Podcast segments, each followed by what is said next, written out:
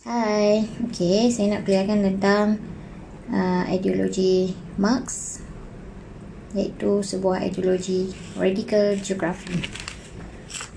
Hmm, untuk faham idea ni, uh, soalan yang mula-mula ditimbulkan adalah antaranya seperti uh, macam mana eh sesebuah ataupun sepasang kasut jogging itu boleh jadi lebih mahal daripada yang lain dan bagaimana syarikat multinasional seperti Nike boleh boleh menggunakan tenaga kerja luas 100% tenaga buruh luar eh. Dan bagaimana kasut tersebut sepasang kasut tersebut eh boleh menggunakan uh, getah yang berasal dari Indonesia ataupun kulit dari India dan juga dijahit di Filipina apa apakah uh, kos-kos buruh yang tersembunyi dan apakah bentuk eksploitasi yang tersembunyi dalam komoditi ini ha, itu persoalan dia itu perkara-perkara yang yang ada kaitan dengan perbincangan tentang aliran pemikiran uh, Karl Marx ni lah okay. tapi siapa itu Karl Marx hmm. Karl Marx ni dia sebenarnya dia lahir di Germany pada tahun 1818 di sebuah hmm, pekan yang bernama Trier uh, yang mana berdekatan dengan sempadan Perancis. Uh, beliau ni dia uh, belajar tentang kemanusiaan dan perundangan di Bonn University sebelum mengambil uh, jurusan undang-undang dan falsafah di Berlin.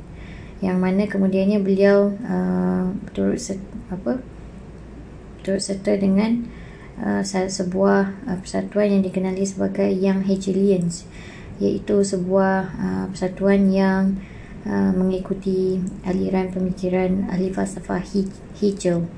Okey, selepas menamatkan uh, PhD di pada tahun 1841, Marx berpindah ke Kolon, dan berkahwin dengan Jenny iaitu seorang profesor di Berlin.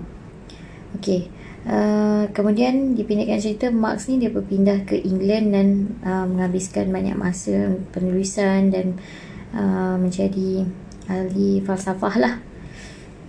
Hmm, Marx ni walaupun banyak buku-buku Marx ni dah di ban, dihalang untuk dipasarkan di Malaysia.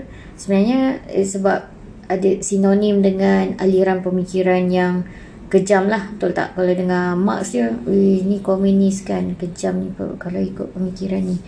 Sebenarnya Marx itu sendiri dia taklah dia bukanlah memberi menyampaikan falsafah ataupun ideologi yang mengajak kepada kekejaman. Tapi mungkin dari segi practicality dia sendiri tidak dapat menyaksikan apakah kesan daripada uh, ideologi yang disampaikan beliau Cumanya beliau menyaksikan satu keadaan yang waktu tu dia berada dalam uh, revolusi industri pada akhir abad ke-19 dan dia menghasilkan falsafah ataupun ideologi dari uh, maksudnya tercetusnya pada era tersebut. Jadi apa yang dirasakan beliau se- uh, sebagai uh, ideal itulah yang ditulis dan disampaikan. Namun secara realitinya ataupun perlaksanaannya ataupun penyalahgunaan ideologi beliau itu hmm, tidaklah yang dimaksudkan uh, oleh beliau. Hmm, faham tak maksud saya? Kan? Uh, okey Okay, idea Marx ni ada beberapa lah yang penting tapi saya takkan sentuh saya tak sentuh semua. Hmm. Uh, so saya sentuh hanya satu, dua, tiga, empat, lima lah. Lima aspek saja iaitu yang pertama sekali historical materialism. Yang kedua economic base. Yang ketiga the superstructure. Yang keempat ruling ideas. Yang kelima class struggle. Okey.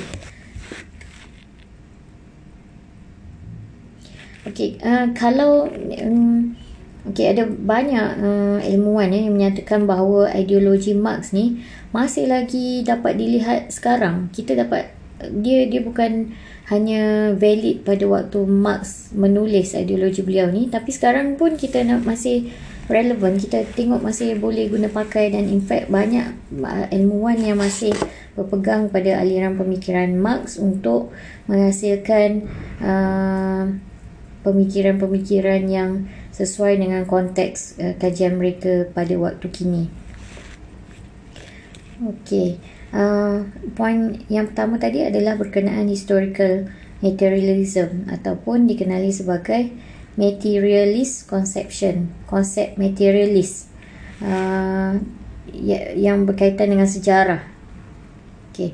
Yang mana bagaimana kita nak faham uh, keadaan sosial seseorang itu, kita hendaklah meneliti uh, economic base, asas ekonomi dari masa ke masa di tempat uh, seseorang itu tinggal ha, ataupun di tempat.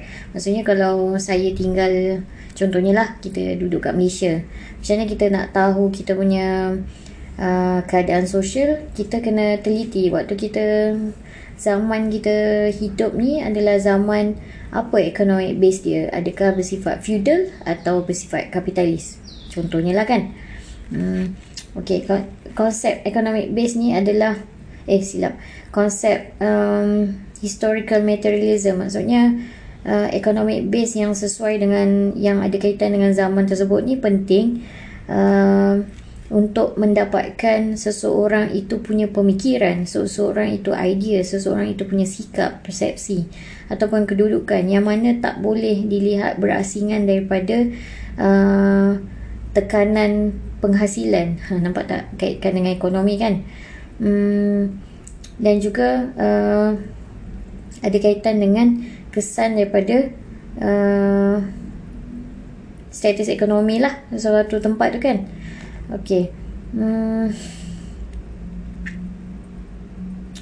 lepas tu kan historical materialism ni dia adalah satu apa ketetapan berasaskan pemahaman bahawa uh, seseorang itu kalau dia nak uh, kehidupan dia nak ada kelangsungan hidup kan mereka hendaklah sentiasa menghasilkan dan menghasilkan lagi uh, apa material yang sesuai dengan kehidupan.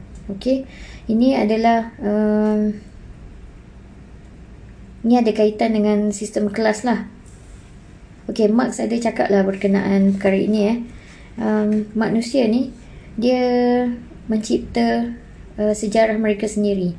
Tetapi mereka tidak menciptanya sebagaimana yang mereka hendaki dan mereka tidak menciptanya untuk uh, dalam situasi yang mereka pilih. Tetapi dalam situasi yang uh, secara langsung mereka bertembung ataupun mereka lalui. Yang mana uh, disampaikan dari masa lampau lah Okey. Maksudnya sejarah tu ada kaitan dengan apa yang kita lalui uh, pada masa sekarang supaya in order untuk membolehkan kita mencipta sejarah kan. Okey, konsep materialist ni dia merungkaikan bahawa uh, kelas ataupun kedudukan sosioekonomi kita ni bukan sahaja terbentuk yang ada kaitan dengan siapa diri kita sekarang tetapi siapa diri kita pada masa akan datang kan? Sebab uh, sejarah itu menentukan siapa kita pada masa akan datang kan? Okey uh, maka historical materialism ini atau konsep materialistik materialist ini uh, adalah satu pusat yang mempun, yang menyediakan satu kemungkinan alternatif ataupun senario kepada geografi ekonomi. Okay, sebab itulah hmm, cendekiawan yang memegang aliran Marxis ini yang mengikuti aliran Marxis ini dan juga aktivis mereka sentiasa mengambil perhatian tentang cabaran, kritikan ataupun uh, bagaimana uh, perhubungan kapitalis ini dapat dibuang atau di uh, dimansuhkan kan. So, mereka memang menentang kapitalis lah. Okey, seterusnya adalah tentang economic base. Contoh economic base itu tadi adalah seperti uh, kapitalisme itu adalah economic base lah. uh, saya bukan pakar ekonomi tapi mungkin ahli ekonomi boleh jelaskan apa lagi bentuk-bentuk ekonomi base selain pada kapitalism ataupun feudalism. Hmm. Okay, Marx ni dia ambil perhatian tentang perubahan organisasi, organisasi dalam masyarakat. Jadi dia mengajak kita untuk mencabar, uh, bukan mencabar, kita mengajak kita untuk mempersoalkan tentang siapa yang dapat manfaat daripada uh, sesuatu struktur sosial. Bagaimana dan mengapa. Ha, okay. Dalam memerhatikan perhubungan antara manusia uh, dari masa ke semasa uh, Marx ni dia dia memper, dia memperhatikan bagaimana manusia ni uh, yang yang mempunyai yang dapat mengawal asas ekonomi ni mereka ni sebenarnya dapat uh, peluang yang paling besar untuk menghasilkan kekayaan. Okey, pada zaman feudal, economic base ni boleh uh, adalah dalam bentuk pemilikan tanah lah yang mana boleh digunakan untuk sebab waktu tu kan major uh, sektor utama adalah pertanian kan. Jadi dengan milikkan tanah boleh digunakan untuk menghasilkan tanaman ataupun uh, mewujudkan uh, bekalan makanan lah livestock untuk kehidupan untuk uh, survival kan. Okey um, apabila pengetahuan tentang menyimpan bekalan makanan ataupun uh, meningkatkan penghasilan tanaman uh, semakin uh, berkembang ataupun semakin mantap kan? Uh, kuasa oleh uh, pemilik tanah itu semakin meningkat sebab dia dah ada dia dah tahu dah cara untuk uh, untuk macam mana nak lebih dapat duit lebih kan? Untuk me- me- menghasilkan uh, penghasilan yang lebih banyak kan? Okay, dari masa ke semasa uh, apa tu? Lebih banyak uh, tenaga buruh digunakan untuk menuai hasil tanaman kan tadi. Jadi uh, lebih banyak tenaga buruh digunakan lebih banyak tanaman terhasil sebab mereka dah ada pengetahuan tu lebih banyak lebih besar kuasa pemilik tanah. Okey. Apabila tanah ini dipusakakan kepada generasi yang akan datang ini bermaksud bahawa pemilikan uh, pemilikan tanah itu atau pemilikan uh, economic base itu mem- membentuk satu kesan yang berganda dalam menghasilkan kekayaan. Okey. Dalam zaman industri uh, kan uh, economic base ni telah membentuk telah berpusat uh, terhadap modal dan kebolehan untuk menghasilkan duit. Kemudian economic base ini telah memacu uh, telah menjadi satu pemacu kepada masyarakat yang mana uh, siapa yang ada banyak duit, siapa yang ada duit yang siapa yang ada kuasa kewangan kan uh, ataupun dan juga pengetahuan tentang uh, kewangan itu uh, adalah uh, adalah apa tempat ataupun ruang uh, adalah uh, premis yang terbaik untuk menghasilkan kekayaan dari masa ke semasa. Bagi Marx ini menjelaskan bagaimana manusia itu boleh menghasilkan dan menghasilkan kekayaan dari satu generasi kepada generasi yang lain dan bagaimana kapitalisme itu adalah satu sistem yang melayani ke apa tu yang melayani kemahuan uh, mereka yang telah kaya dan telah berkuasa. Okey, ini bermaksud bahawa um, sesiapa yang tidak mempunyai apa ya economic base yang kukuh untuk uh, economic base yang kukuh ini tak tak dia ketinggalan lah eh dalam uh, dalam sistem kapitalis ini dia akan dia takkan maksudnya ini, ini condition ini dia adalah satu circle yang mana sukar untuk dipecahkan dan dia makin lama makin makin makin kukuh makin kukuh dasar kapitalisme ini dan makin sukar untuk dipecahkan dirungkaikan ataupun di dicabar kan hmm. Okay, contoh moden dalam penghasilan-penghasilan kekayaan ini boleh dilihat dari segi dalam bentuk uh, betapa apa ya merancaknya uh, hartanah eh, industri hartanah kalau kita tengok ya. Uh, tapi kalau kita nak itulah Marx pun ada cakap kalau uh, sebenarnya boleh dihujahkan lagi bahawa uh, milikan-milikan ni ataupun apa yang dibuat dalam dasar kapitalisme ini uh, memang direka untuk tujuan keuntungan bukan untuk manusia. Jadi isu-isu inilah timbul sebab tujuannya dah memang jelas adalah untuk kepentingan mereka, untuk keuntungan, untuk lebih kepada uh, kewangan kan, untung lebih kan. Hmm.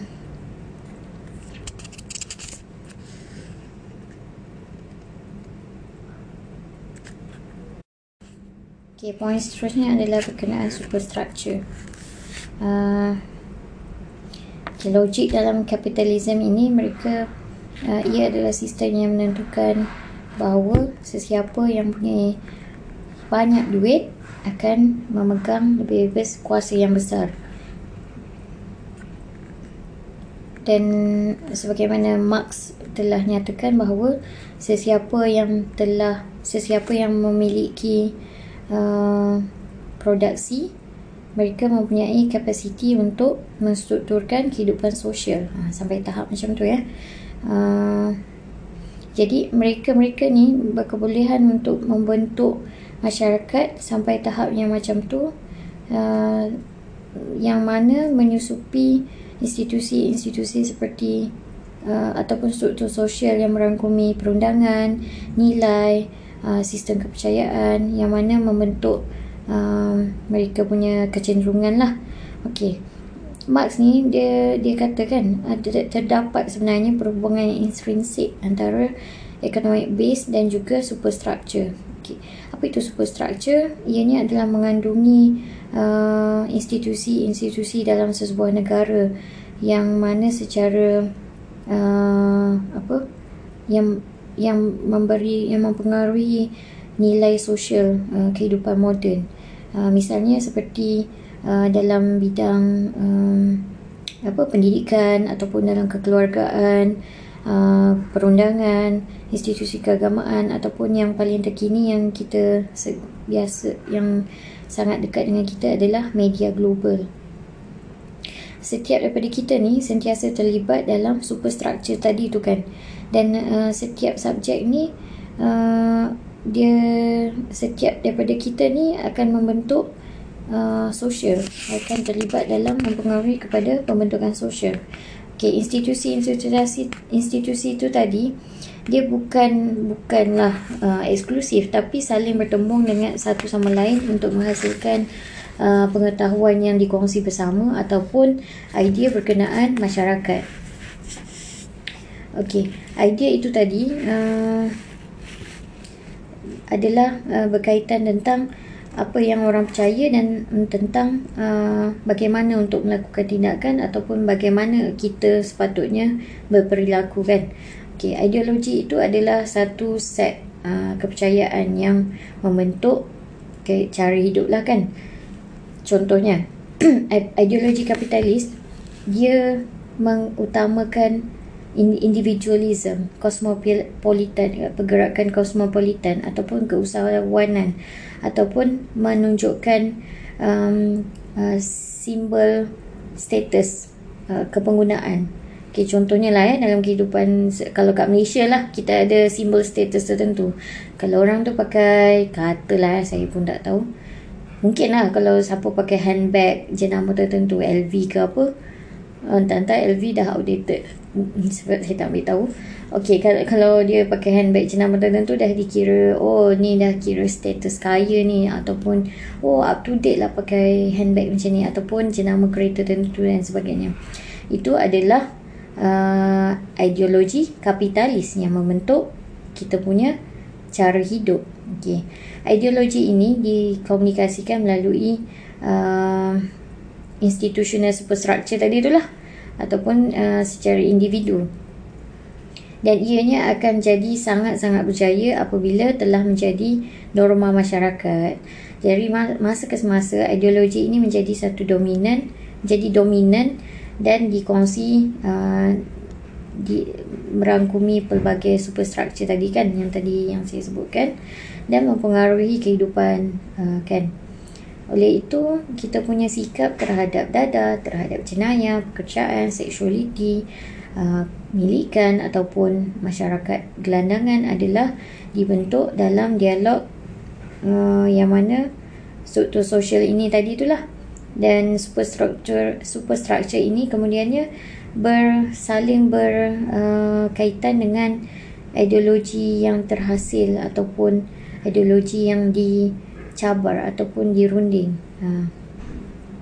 Walaupun ideologi dominan boleh ditolak ataupun uh, boleh ditolak kan tapi dengan mencabar ideologi tersebut boleh mengundang risiko iaitu risiko dipinggirkan ataupun mangsa stigma masyarakat ini adalah satu indikasi kuasa hmm, nampak tak dari kapitalis ideologi kapitalis itu boleh sampai tahap uh, apa ya pem, kita punya struktur sosial tu boleh uh, berubah ataupun mereka menjadi ideologi tersebut menjadi dominan dari superstructure tadi yang pelbagai kan hmm, ada pendidikan, perundangan, institusi agama dan sebagainya tu yang saling bertembung antara satu sama lain uh, yang ni semua ada kaitan dengan idea pemerintahan atau ruling ideas okay.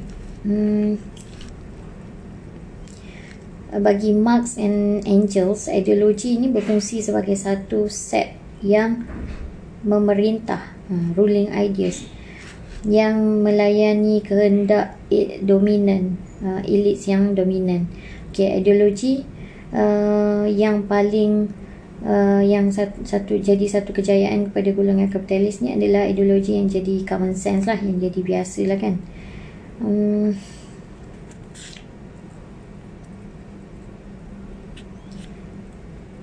Nampak tak siapa yang ada so, maksud kat sini? Idea yang dominan itu adalah idea yang boleh memberi pengaruh yang besar dalam masyarakat dan boleh memerintah. Ha, secara tak langsung lah kan maksud kat sini. Itu itu maksud dia. Dan akhir sekali adalah point tentang class struggle. Maksudnya kepayahan kelas itulah. Okay. class struggle adalah syarat uh, utama bagi Marxism. Uh, ini adalah poin yang penting lah dalam pemikiran Marxis kan, Marxism. Uh, Marxis ni, orang yang mengikuti pemikiran Marx ni, telah lama dia uh, memenitik beratkan tentang potensi uh, apa konflik kelas itu kepada revolusi kelas. Okey, Marx tu sendiri um, uh, telah dia kan dia telah cabar kapitalisme itu uh, melalui uh, cabaran yang dengan beberapa dalam tempoh tertentu dan juga uh, melalui revolusi kelas lah. Okey. Uh, Okey, Marx percaya melalui revolusi itu boleh membolehkan golongan pekerja ini mem, mem, uh, memerdekakan diri mereka sendiri daripada uh, ikatan ataupun daripada Uh, perhambaan uh, kapitalisme lah. Okay, Marxis ni dia percaya bahawa uh, so, masyarakat egalitarian boleh berkembang. Yang mana uh, kecenderungan kapitalis ataupun pekerja dan pekerja ini tidak tidak jadi tidak seimbang lah. Satu sama lain kan. Benda ini tidak berterusan lah dengan menggantikan uh, keuntungan sebagai matlamat utama uh, dengan uh, kesejahteraan sosial Mark merasakan bahawa perubahan dalam organisasi masyarakat boleh menghasilkan uh, autonomi yang lebih baik dan boleh menghasilkan kesamaan. Nampak tak? Uh, itu sebenarnya yang disampaikan oleh Marx kan.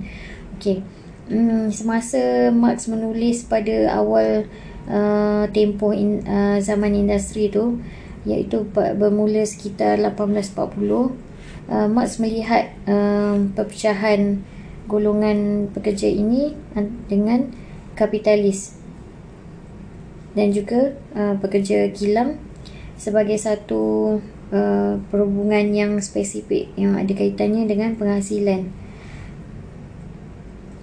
Okey. Uh, dan Marx melihat bahawa uh, peningkatan golongan bourgeoisie atau golongan-golongan yang uh, middle class ni terhasil daripada golongan kelas pekerja yang datang untuk membentuk uh, stratifikasi dari segi kewangan, status dan kuasa yang mana uh, berlaku tidak kesimbangan lah. Okey, uh, anggota-anggota yang dikelaskan dalam bourgeoisie ni adalah termasuk uh, pemilik kilang, ahli perniagaan, uh, apa tuan tanah dan juga kapitalis yang dapat keseluruhan kekayaan itu yang boleh untuk mengembangkan infrastruktur ataupun yang boleh meningkatkan margin keuntungan mereka. Manakala uh, golongan proletariat ataupun golongan pekerja ini adalah termasuk uh, apa tu? Those who only have their bodies to sell in exchange. Maksudnya mereka yang senang cakap mereka yang diperhambakan lah ya dalam sistem kapitalisme ini Okay, jadi kat sini yang uh, Marx ni dia nampak uh, keinginan golongan kapitalis ini yang mana tidak yang menyebabkan konflik dengan golongan kelas pekerja. Contohnya lah ya, uh, keinginan golongan bourgeoisie ni sebagai pemilik kilang, mereka ni mereka nak produktiviti yang berterusan. Manakala golongan proletariat iaitu pekerja kilang ni, mereka nak juga uh, apa tu? Uh, apa? Yelah dia sebagai manusia dia nak waktu cuti tapi dibayar dan dan ada waktu-waktu yang mereka dapat um, dapat rehat lah kan. Uh, kemudian golongan bourgeoisie ni juga dia nak uh, apa waktu bekerja yang panjang. Uh, manakala golongan pekerja dia nak waktu bekerja yang sesuai lah dengan mereka dan yang lebih mem, yang lebih mengambil kira diri mereka sebagai seorang manusia lah kan. Dan manakala golongan uh, ada banyak lagi perkara yang diinginkan oleh pemilik kilang yang mana tidak melihat golongan pekerja ini sebagai manusia. Contohnya um, cuti yang tidak dibayar gaji ataupun uh, keboleh apa mereka sendiri yang buat keputusan uh, tanpa mengambil kira uh, pekerja ataupun tidak mementingkan hak uh, pekerja ataupun bayaran secara bayaran gaji sangat rendah dan tidak memberi kebebasan kepada golongan pekerja. Itulah perkara yang mereka hanya mementingkan keuntungan sahaja. Inilah inilah yang Marx cuba uh, sampaikan bahawa golongan pekerja ini perlu bangkit melalui revolusi dan mereka hendaklah dapatkan hak mereka. Okey